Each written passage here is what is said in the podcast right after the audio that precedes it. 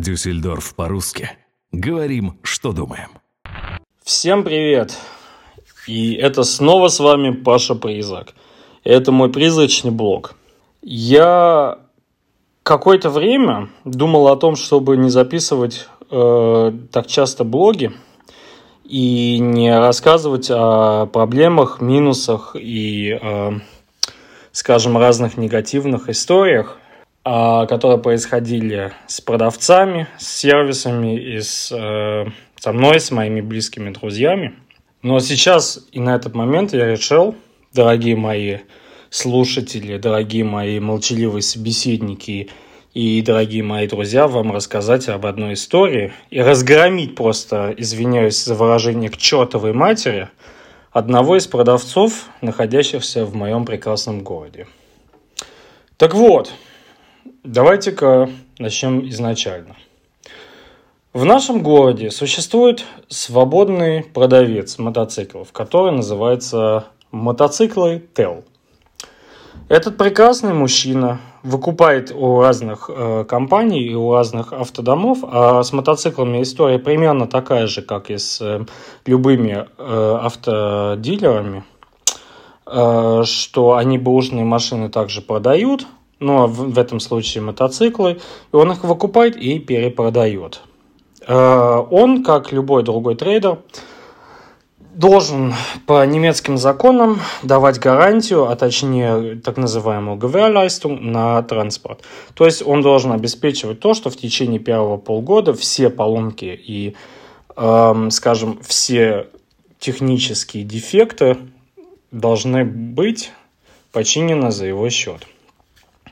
У меня есть очень близкий друг, его зовут Кевин. Давайте будем говорить даже Альфа Кевин. Он, ну, я когда-то рассказывал о нем, э, он со мной искал мотоциклы, потом он решил купить себе более новый транспорт и заплатил аж 7 тысяч евро за байк с пробегом 4 тысячи километров. Мотоцикл примерно 3, 4 или 5 лет. Мне кажется, 4. Я точно сейчас не помню.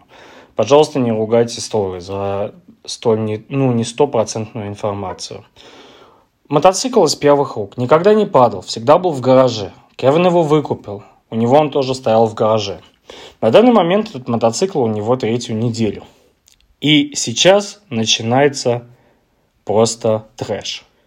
Когда-то, неделю назад, когда мы встречались с ребятами, и когда мы обсуждали мотоцикл моего друга Линуса, а у него старейший Дукати, который требует заботы и ухода, я хотел показать на мотоцикле Кевина, какие вещи надо починить. Потому что на тот момент я как раз приехал туда на Мерседесе своем.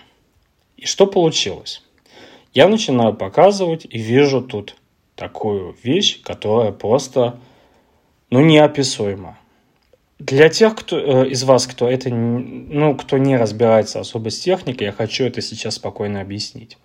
Чтобы вы понимали, самое главное и самое, скажем, эм, важное в плане безопасности часть в мотоцикле – это рама. Письмо, а точнее документы о владении мотоцикла всегда выставляются на раму. Это единственная вещь, где стоит ВИН-номер.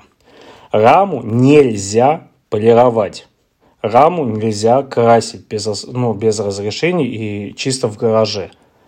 Если рама поцарапанная или выгнутая, тогда мотоцикл можно просто, извиняюсь, выбросить. Так вот, я начинаю смотреть, я показываю Линусу, какие там проблемы. Беру мотоцикл Кевина, показываю, говорю, вот тут должно так и так выглядеть, и вижу. Ржавчина. Чтобы вы понимали, место сварки, исхождения задней части рамы и передней начало гнить. Оно ржавеет. Чтобы вы понимали, мотоциклу меньше пяти лет. Моей Дайтоне, фу, считать не буду, но она в конце 2006 года была э, поставлена на учет. Там ни одной капли ржавчины нет. Спидика, который я выкупал, на котором я катался и который сейчас стоит в гараже у друзей, которые радуются им, ни одной капли ржавчины. У него. Э, рама вокруг и около ржавеет. Ему продали этот мотоцикл у, э, у мотодилера. И верхом цинизма был сегодняшний разговор. Я ему посоветовал, точнее порекомендовал эм, сразу поехать туда и, и объясниться с ним, что это эм, дефект, который ну, просто невыносимый. И он согласился, он поехал туда. И что вы думаете, что произошло? Ему предложили чистым лаком перекрасить, не удаляя ржавчину, чтобы дальше не ржавело. Я думаю, если меня слушают мужчины, которые пример с этим немного разбираются, или женщины, они сейчас будут просто брать руки и бить себя об голову. Это невозможно. Завтра у нас будет звонок с э, представителем Honda, а, с, а точнее с автодомом Fisher Бем, которые самые большие представители в Золингене, Дюссельдорфе и в Упертале марки Honda, как машин, так и мототранспорта. И завтра будет примерно решаться, что, будет, что и как будет дальше. Так вот, э, я вам хочу еще также сказать из личного опыта. Дорогие мои, если вы хотите покупать транспорт за какие-то достаточно крупные деньги, пожалуйста, покупайте его у официальных дилеров.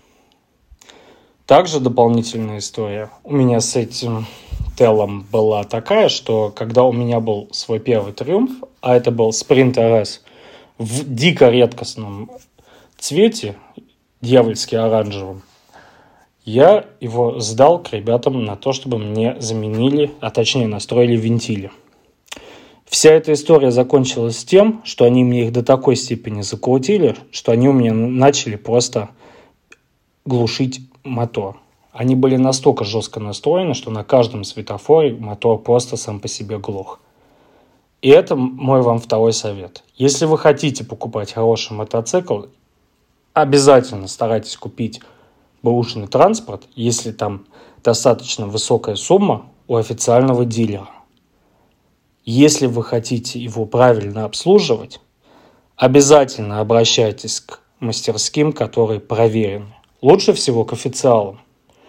Поймите, пожалуйста, из моего личного опыта получается так. Скупой платит дважды. Меня эта история с вентилями тогда стоила примерно, эм, я вам сейчас скажу, 389 евро, потом еще раз 200, потом издержки на адвоката, на экспертизу и также на э, эвакуатор. Поэтому ищите правильные мастерские. Если у кого-нибудь есть какие советы в плане правильных мастерских или в плане того, где стоит смотреть э, и кому стоит обращаться, а также если есть у кого-то такие же ужасные, ржачные и отвратительные истории, пожалуйста, обращайтесь, пожалуйста, рассказывайте, пожалуйста, пишите об этом.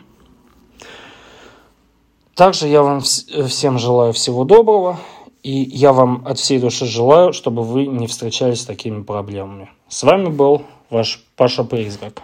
Всего доброго, дорогие мои.